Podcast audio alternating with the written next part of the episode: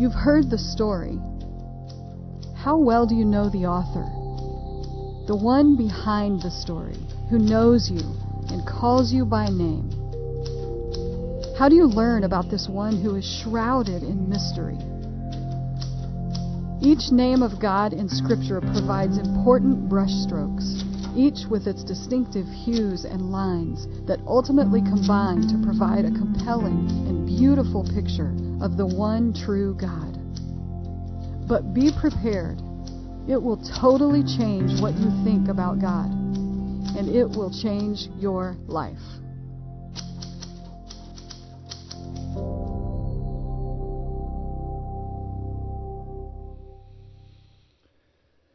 Hello, Mountain. I'm glad you're with us. I'm glad you're with me, whether whether you're at our Ballard campus or our Edgewood campus or here at Mountain Road. Welcome to this is week four of our series. We're calling it AKA God, also known as God, and we're we're looking at the names of God.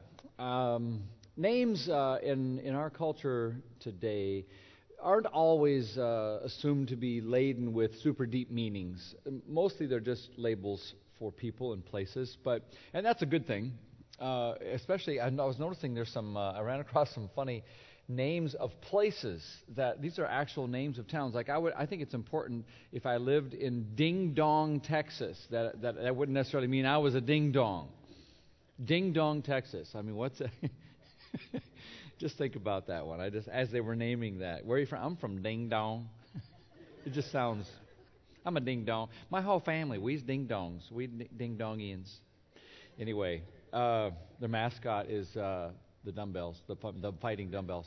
You know, but th- there's another town called uh, in England, which is maybe even worse. It's called Scratchy Bottom. So what's it like when you meet someone from there? I'm from Scratchy Bottom. First time to Scratchy Bottom.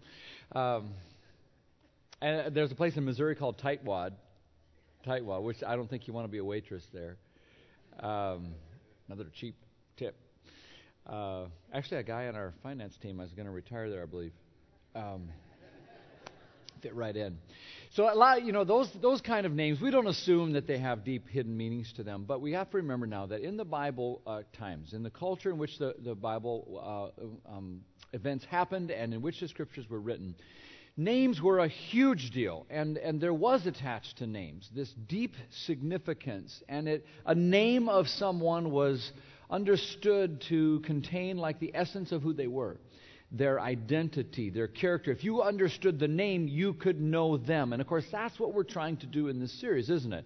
I want to just stop and remind you and, and invite you to open your, don't harden your heart, but open your heart in the next little while, to, because what we're trying to do is, is to, to say, okay, wherever you are right now, as of today, in your relationship with God, God wants a relationship with you to go deeper. You can, you can move beyond knowing about God, what God's name is, but you can know God. God wants to be in a relationship with you. You know, I, I had, uh, I was very close to um, one set of grandparents, but on my mom's side, I, I I didn't get an opportunity to have a, a, a, close relationship with my granddad. Now, he was a great granddad, but he lived far away, see? He wrote often and he sent stuff, but I, can, I don't think I only saw him a handful of times in my whole life. And uh, so I have pictures and stories, and I feel like I knew him, and he sent me stuff in the mail, and, and, and that's great. But as I look back, I realized, you know, when he died, especially in 1996, I realized now as an adult, I don't think I really knew him. You know what I'm saying? It was a relationship, but it wasn't very deep. Um, it wasn't really a fixture and a deep presence in my life. And I think for a lot of us, that's exactly how our relationship with God uh, can be sometimes. Uh, he, we have a relationship, it's just not very deep. You know, he's kind of far away, and we appreciate the things he sends, but not necessarily a daily presence. I could never go back and get to know my grandfather at this point. He's gone. But God and you can deepen your relationship. God wants there to be a deeper relationship than there is right now.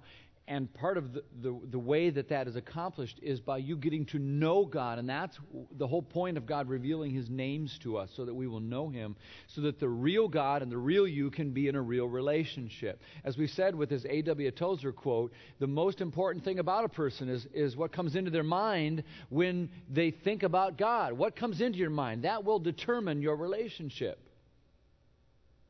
And so, this God who knows your name and wants you to know his name uh, we've been looking at. We started week one talking about the personal name of God, which is Yahweh, this great I am. It means I be. I'm the eternal one, the beginning and the end. If God's name is I am, your name is what? I am not, right? Then week two, we talked about God as Father.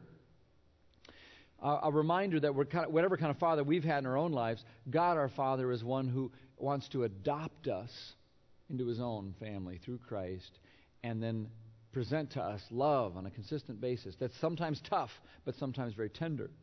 And then this last week we saw um, this beautiful name for God, uh, Yahweh Yireh. Yahweh Yireh, or Jehovah Jireh, as some would say, which means God is our provider. You know, Daddy, where's the lamb? As, as the boy said on the way up the hill. When we find something in our life that's lacking, God is the one who comes through right on time. Doesn't always come when you want him, but he's always right on time. Now, this week, we're going to uh, see a, a yet another uh, part of God's self that He graciously reveals to us through another name. And I believe it, it is one that can really significantly enrich your walk with God. But first, let me ask you a question uh, what, what do you need? I mean, when it really comes down to it in life, what do you truly need? It's kind of a interesting question, a little bit loaded question. You may not even like the question. You know, this weekend, Time Magazine, they, they had a series of articles about homes of the future, and it had a whole section on all these gadgets and gizmos that right now are kind of out there. Only the cutting edge, cool people will have these newfangled things. But you get the feeling that one day, eh, almost every item on the list is going to be in our, oh, I, I, that's a need, I got to have that list. Right? That's kind of how it works that way. Um, there, there's, there's the programmable pet food dish that doles out the right amount of food at the right time. You just put it in the hopper and set the timer so you don't have to bend down and put a dish out for Rex or Rover, right? And uh, I, I don't think they make one for cats. Um, since they don't care about people, why should we care about them? Um, then there's a Bluetooth enabled toothbrush, which finally I've been waiting for this because it tracks it tracks your toothbrushing habits and offers hygiene tips. You don't have to look in the mirror to see if there's spinach in your teeth. You can just read your little readout and it says there's spinach in your teeth, I guess. I don't know how it works. There's a little dealy bob you stick in your plants and it, it monitors the moisture in your plants. So you don't have to wait around for your plant to wilt. That's when I water mine. When it's practically dead, then I water it. Um, but no, you don't have to do that anymore. It waters it for you. And all these stuff you can do with your smartphone. From your smartphone, you can lower your shade, so you don't have to get your rear end out of out of the couch. You just kind of sit there and lower it from, you know, just sit there and, and do that. From your smartphone, you can do all kind of things. You'll be answer you'll be able to answer your doorbell when you're not home. So let let's say you're in Ding Dong, Texas, and your house doorbell goes ding dong. You can say, "I'm in Ding Dong, but I hear you just whatever." You get the idea. Um, you can control your lights, your stereo, your thermostat, your crock pot, your rice maker, everything from your smartphone. And so right now it kind of sounds like, oh, those are all fancy extras. You know, all that, we don't really need that. But, you know, we used to say that about the microwave and, the, and our ice makers, didn't we? And our refrigerators, for that matter, and electricity, for that matter. You see how it works? But it's interesting. In the same magazine, there was an article about a woman uh, who went through this divorce and she lost her home. And uh, but what she did is she went out and bought a flatbed trailer and built a little tiny micro home. Here's a picture of Nancy uh, Macy Miller's home. She moved from her 2,500 square foot house to her new house, which is less than 200 square feet. And she like she used a garden hose for her water faucet and doesn't use any heat because by the time she turns the computer on and holds her baby and sits there with her Great Dane, it heats up the whole house. And you know, a lot of people are looking at it and going, "Well, where? Give me the plans for that." Because I think a lot of people are starting to say, you know, I don't know if I need all this stuff. I don't need a big house. So it gets you to thinking, doesn't it? When I look at my whole life, what do I what do I really need? What's what's enough? And this name for God that we're looking at today is God's way of answering that question for us. about what we need. This is one of the most beautiful names of God that He shares with us is El Shaddai. El Shaddai. Would you want to say that with me? El Shaddai. That's the Hebrew. El Shaddai. Here's how it looks in Hebrew. If you just kind of look at the Hebrew characters sometimes, of course, in Hebrew, remember now, we read from the right to the left. So you look over there on the right, that thing looks kind of like an X. That's the first letter of the Hebrew alphabet, Aleph, and it's pronounced like an A sound, and that that's, that spells that word L. That's the first part. And the second part, it looks like a W. That's actually a, the letter called Sheen. It's got a SH sound, and that's the Shaddai part right there. And this is such a rich name. It's got such a depth of meaning and, and layers to it. But basically, El Shaddai means God Almighty the one who is all sufficient, the, the God who is powerful and good enough to supply everything that is needed. So, basically, uh, in your Bibles, whenever you see the words translated in English, God Almighty with a capital G and capital A, that's the name El Shaddai. El Shaddai. So, if you want a real relationship with the real God, what you need to know, what God wants you to know, is that this Yahweh, eternal I am God, who is also your Father, who is also your provider, wants you to know He is also El Shaddai. God Almighty is enough, and He is all you need. Now, this name, El Shaddai, it's, uh, it's one of the most it's a widely used name in the Old Testament. It appears about 48 times. Its first occurrence we want to look at right now. Uh, open your Bible, if you would, to Genesis chapter 17. First book of the Bible, chapter 17, right? So flip your Bible app open or your iPad, whatever you got, uh, YouVersion on your phone. And uh, but first, I want to back up a second. Go back to Genesis 12. We keep coming back to this pivotal moment we've talked about a number of times. So important. This is where God first shows up and makes this promise to Abram that he's going to give him a family, and through that family, he's going to bless the whole world. That's where the whole story really gets its momentum. But before he gives him a promise, he gives him a command, and it starts there in chapter 12 of Genesis. And the first thing God says to Abram is, Leave. Nice. Chapter 12, verse 1 The Lord, and there's all capital, so that's the name Yahweh. Yahweh said to Abram, Leave your country, your people, and your father's household, and go to the land I will show you.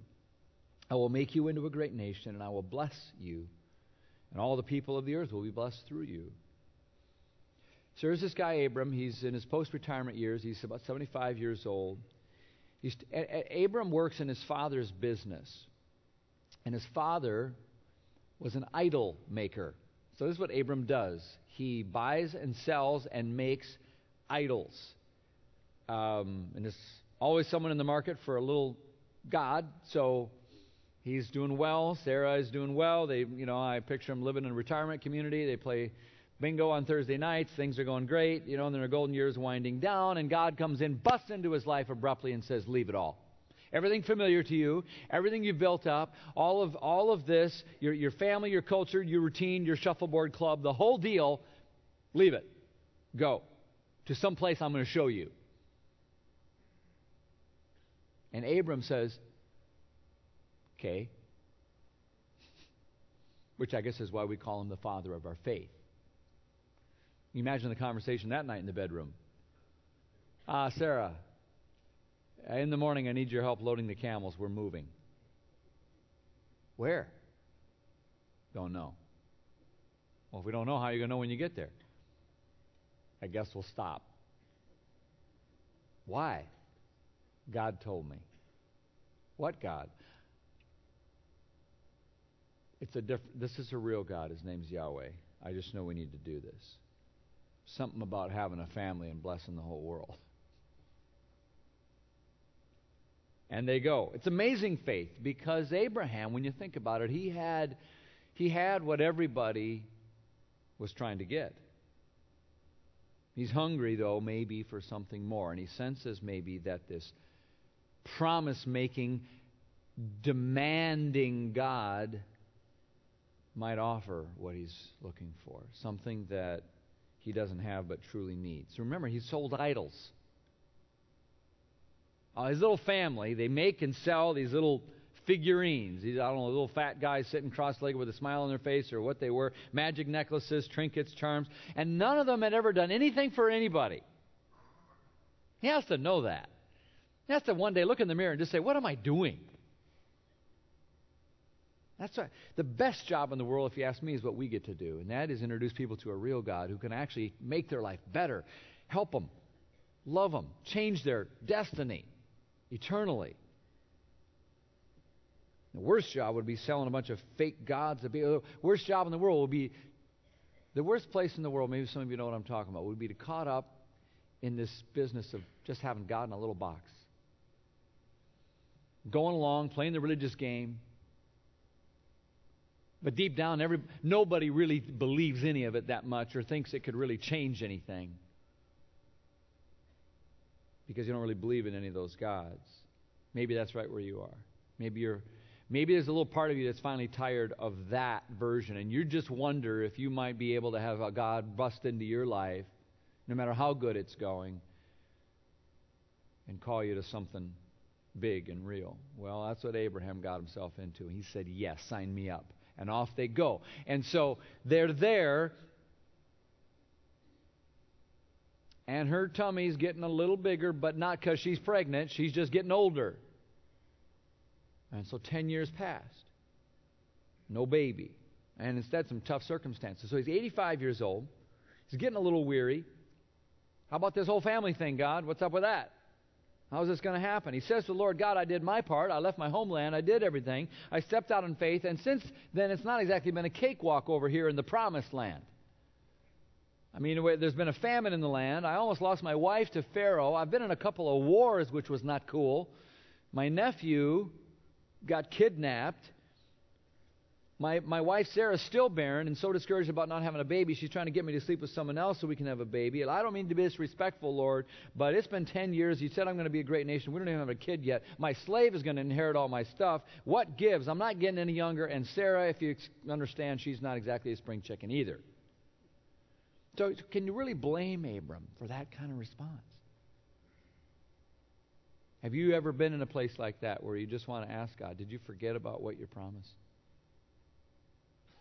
Where you start wondering maybe, am I crazy for believing all this and trying to do the right thing?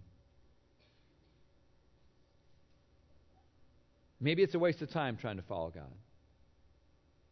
Because I don't, I don't see everything falling into place. I, you know, so Abram is in this place, questioning and wondering. Maybe you've been there. And that is the very moment when God comes and reveals himself by this name we're looking at today. Genesis 17 when Abram was 99 years old, the Lord, there's, that's Yahweh, Yahweh appears to him and says, I am God Almighty. I'm El Shaddai, Abram. So you just keep serving me faithfully. You live a good and upright life, and I will confirm my. I'm going to keep my promise.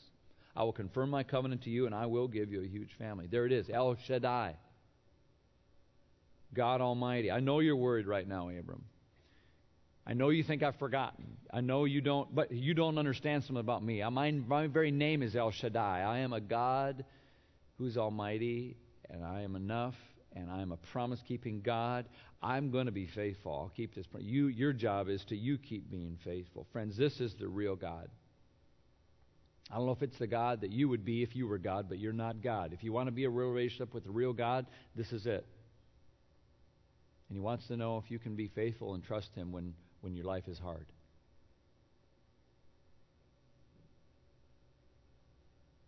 Maybe you're like Abraham. You're, you feel like you're in the middle of stepping out in faith, or you're waiting on God for something. Not sure if He's going to keep His promise. But this God comes in our moments of frustration, anxiety, concern, uncertainty, reveals Himself as El Shaddai. I'm a promise keeping God. I'm God Almighty. I am faithful, you be faithful. I am enough, and I am all you need. So there's the name, El Shaddai. Now, I'm going to talk about a couple of really cool parts of this name that will help us understand how to deepen our relationship with God. This name, El Shaddai, uh, is made up of two Hebrew words, El and Shaddai. El, the first one, El, is used like 200 times in the Bible. It's just a name that means ultimate supreme being. It's a, it's a name that means God itself. And it's used very often in a kind of as a prefix put into a compound word to sort of magnify another aspect of God. So you have all these other names of God that are like El and something else. So you've got El Elyon, which means God Most High. He's the Most High of all the other gods. You've got El Roi, which means you got Yahweh sees. We're going to actually talk about that another time. Um, El Olam, El, all these different names. And that's, that's the, the way that we are today with El Shaddai. Now, what's interesting and probably a little surprising is that even though this name of God conveys all this strength and this big, majestic, strong, God Almighty, promise keeping God, the second part of the name, Shaddai, comes from a Hebrew word, shad. And the meaning of that word shad may surprise you. It may even embarrass some of you. I don't know. But that word shad means mother's breast. That's what, that's what the word is. It refers to this mother's ability to nurse and nourish and feed and sustain her child. Here's a, here's a picture uh, of one of those tender exchanges and those moments that every one of us has witnessed. A mother nursing her child. And it evokes all these emotions just to see it and to kind of experience it. The Bible uses this powerful image, this intimate picture of a baby nuzzling up and closely drawn to its mother, totally dependent on her for nourishment, for comfort, for sustenance, and even survival. And this, God says, this is what I am to you. I am your El Shad. I. In Isaiah chapter 49, the people are feeling very, very sad. They're very depressed about a lot of things. They, are convinced God doesn't care. In verse 14, eh, the people cry out, The Lord, Yahweh, Yahweh's forsaken me. He's forgotten me. I don't like the way. Uh, have you ever said a prayer like that? I ever felt that way? They're hurting. They don't think God cares, and God has an amazing answer for them in Isaiah 49. God, God says, "Well, can a mother forget the baby at her breast, and just like stop having compassion of, of the child she's born?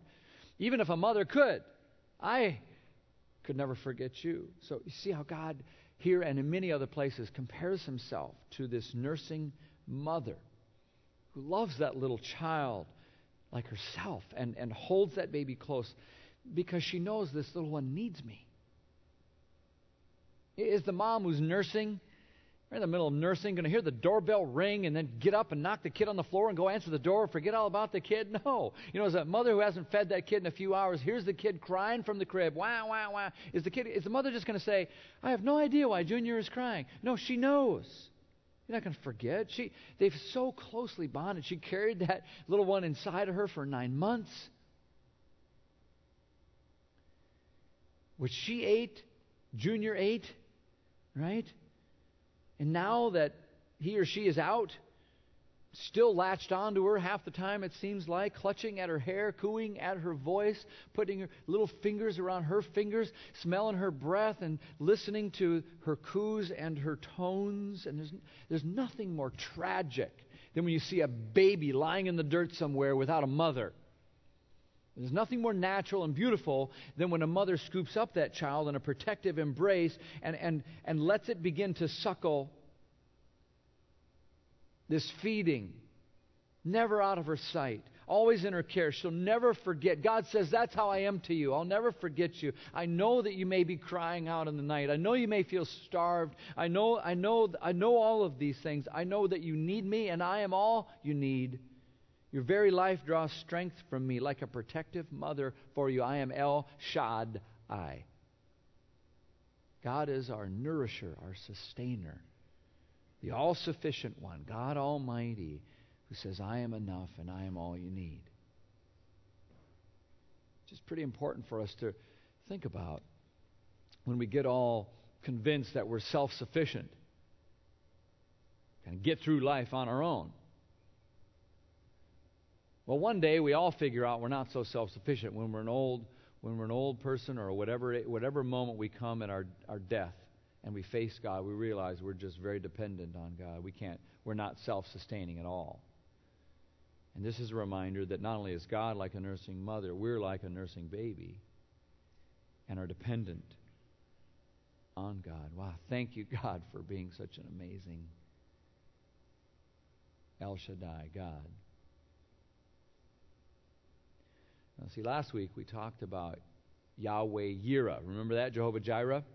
Some like to say it that way. Which means God's our provider, and that's awesome. We heard all these stories about how God provides the right things at the right time, and those are amazing stories. But we've got to be careful that we don't begin to think of God as like this great big vending machine in the sky that sort of comes through to get us out of binds when we're desperate or primarily provides our, our, material things that we want. Before long, if we're not careful, we put God right back in a little box if we think of Him that way. So El Shaddai helps us see that, that God isn't only the God who wants to provide stuff that we want and then we happen to call our needs. Ultimately, the most important thing that God provides us with and the point of all the other provision stuff of our food and our health and our homes and our salvation and our relationships, our, all the things we count as blessings, the reason for all of that is to provide us with the one thing that we truly need, and that is Himself. Himself. That's what El Shaddai is. God saying, I am all you need. Not I'll give you what you want. You say, well, what, what's the most important thing that a mother provides for her baby? You might say, well, milk. Baby can't live without milk. Okay, right, milk. All right, good. Or someone might say touch, you know, because all these studies show how important it is for the touch of a baby. It's like, yeah, yeah, yeah. But, but the most important thing a mother provides for her baby is herself. Being there, nourishing, sustaining. The baby's life depends on this caregiver. And that's what God says I am for you. And I will be with you Yahweh will be with you. I'm all you need. This, maybe makes sense to you. Let me show a picture. I'm going to put a picture on the screen of some guy. You tell me if you know who it is. Call it out out loud if you know who this is. Go ahead and put the picture up there. Yeah, somebody in front row right knows. Yep. That's Bear Grylls, all right? Bear Grylls, he's this British adventurer guy, star of the TV show Man vs. Wild. And if you ever watch that show, he's always out in the middle of some horrific, harrowing place out in the middle of the ocean or out in the desert or someplace in the cold and and he's figuring out how he can survive in the wilderness. And he he knows how to do it man. I mean this guy does some crazy stuff. He like eats bugs and drinks his own urine and makes a boat out of twigs or whatever. It's crazy but he just knows how to not die basically is what he does best. Seems like a really awesome guy who could survive anywhere. What's interesting is now in stores you can start finding all this officially sanctioned Bear Grylls um, endorsed products, right? So you can go buy these kind of things. Like here is a picture. You can get the Bear Grylls official knife set. Okay, just sort of carry that around with you. I, you know, I went you know, picked up one of these. This is the official Bear Grylls basic survival kit. Which I got to thinking, why don't I get a base? If you want a survival kit, get the deluxe. Don't get the basic. Well, how stupid is that? It's like, I'm not sure I want to survive. Just get the basic, honey. You know, I don't know. Of course, you can't get this open. There's a knife in there, but you can't get at the knife. You're gonna. Die. I, I would die out there, like, you know, I just can't get it open. But there's there's uh, there's there's snare wire, emergency cord, waterproof matches, fire starter, a little tiny knife. I don't know. It's about that big, like a pen knife in there, but whatever. So here's the deal. I could buy every one of these products that Bear Grylls approves. I could watch every one of his shows. I could listen to every Bear Grylls talk he ever gives and have his poster on my wall at home, right? But here's what I know. If I just so happen to find myself out in the middle of nowhere, in the wilderness somewhere, in some desert or some God-forsaken part of our planet, Antarctica or whatever, I could have with me as that real bear is about to attack me or whatever, I could have with me all that equipment. But you know what I really want at that moment? I want Bear Grylls. That's what I want. I want Bear Grylls with me. I don't care about, you know, I don't want his packet. I want Bear Grylls because if that guy's with me, I'm feeling a whole lot better about the situation, right? I just might survive. That's what El Shaddai is saying to us. I'm glad you like my stuff. Let me give you what you really need me. You know the number one promise in Scripture? It's, prom- it's, it's said more than any other Scripture promise.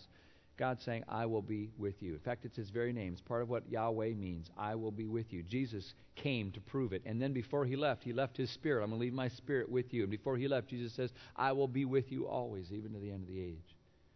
Better than Bear Grylls. Having God with us. So you may not be in a literal wilderness, but you might be in a desert place. You might be pretty dry spiritually. And what you need is not a new Bible verse or some, some, some object of God's blessing. You need God. You need the God behind the verse, in the verse, don't you? You need the Lord with you. And you may not be chased by a real bear, but you might be being hounded by temptation that's about to get you, or some evil thing that's coming into your life, and you can't, you're vulnerable and weak, or you're out in a place where you don't know how you're going to make it. You need God. God says, That's who I am. I'm with you. I'm El Shaddai. I'm God Almighty. I'm enough, and I am all you need. And I will be with you always. Now, there's one more part of this name that I want to tell you that's almost the flip, flip side, and it's so cool, it's so rich. When you look at the, the root of this word in the original languages, and it comes from Akkadian, and, and a lot of the religions in those days considered mountains as religious places, and they made gods out of mountains and so forth. So it, it makes sense that sometimes El Shaddai is translated God the Mountain One. God Mountain. Mountain God. It's cool, isn't it? Not only because it happens to be the name of our church, but it's cool because it reminds us that God is like that. Like a, God is a mountain who is strong and majestic. Kind of all. You ever lived in a place where there was a mountain surrounding the city, where or visited a place like that where, where it's always there looming over the whole landscape of the place and it never leaves your consciousness. Here, uh, um, you know, Nathan and Aaron McDade on our staff here, they lived in near Puebla, Mexico for a long time when they did some ministry there. Here's a picture of Cholula, their town where they lived, and here's the mountain Popocatépetl right outside of their, of their city. This is what they saw every single day. Isn't that beautiful? Everybody, why don't you say the name of that mountain with me? Popocatépetl. Turn to your neighbor and say Popocatépetl. Yeah. Now you know why they call it Popo. When you live there, you live in the shadow of that thing. It's just always there, and, so, and you never forget it. Sometimes you just stop and you look up and you go, wow, it's beautiful. You stare at the snow capped peak or whatever. But some days you're just busy, you're doing what you're doing, but you're kind of always subtly aware that it's there. It's just kind of framing up your whole reality. That's a mountain. One time I was doing a preparing to do a funeral for a family. I didn't know the man very well. He was like a patriarch in his family. And I asked this family, I said, Tell me about Bill. They began to say things like, Oh, Bill was Bill was always there. Bill was like a fixture in our family. I, I can't believe he's gone. They said things, you know, everybody always looked up to Bill. Bill Bill was like the foundation of, of this whole tribe. then Bill died. They were lost. They didn't know what to do. You know what that's like? To have something that's a fixture in your life, kind of a mountain like thing, and then it's gone. You know, so it might have, might have been a job, or your kids go off to school or something, or, or a parent maybe a, a, career or a talent you used to have. So those are these mountains that make us feel protected. You know, that, that was Bill. Then Bill died. Bill always dies.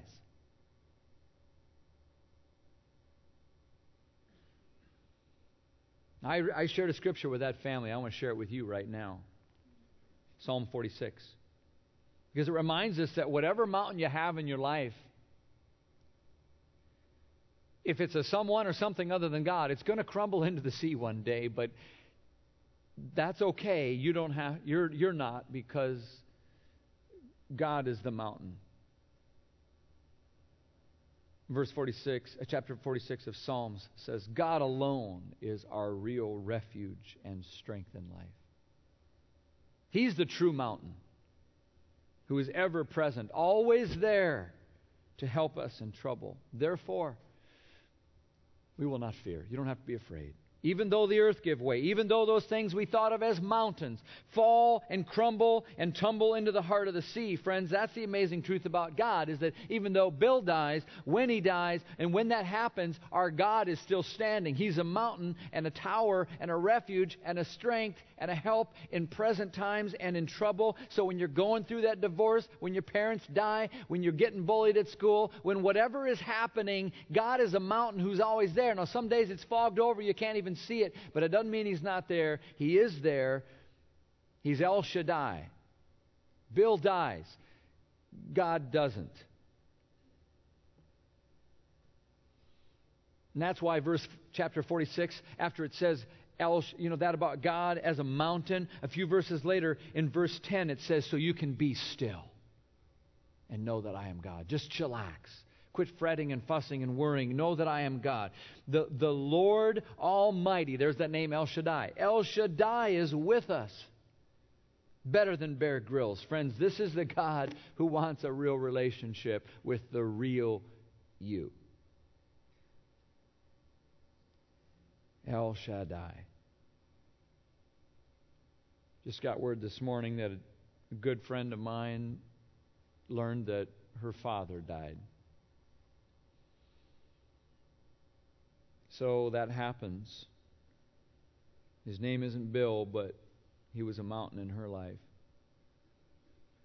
And that happens for all of us. And then one day we just start figuring out what we really need and what we what we can and can't take with us. And at the end of the day, you're not going to put very much in your spiritual suitcase, friends. The only thing you'll take with you is your relationship with God. That's the only thing. That's the only thing. So it really does matter what comes into your mind when you think about God. Because if you have the wrong image in your head, you're going to probably not want to be in relationship with him. But if you know the real God, then the real you just might dare to come into a real relationship with God. And then when it comes time to pack your suitcase, you'll have that relationship with God in there.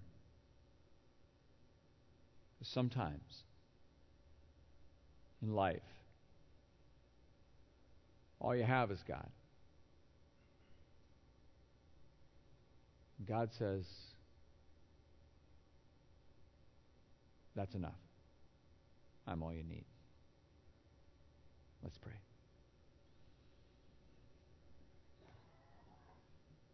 Thank you, Lord, for giving us yourself. We thank you for all the blessings very often. We sometimes remember to do that. I guess sometimes we forget, but we thank you for blessings and material things and, and homes and relationships that are important to us and all those things. But Lord, in a moment like this, we just remember we don't take any of that with us. The only thing that we really do is you, and so we thank you for giving us yourself. We thank you that you are El Shaddai, are, uh, like a mother who nourishes us, who's with us always, and like a mountain who's always there. In the name of Jesus, we pray. Amen.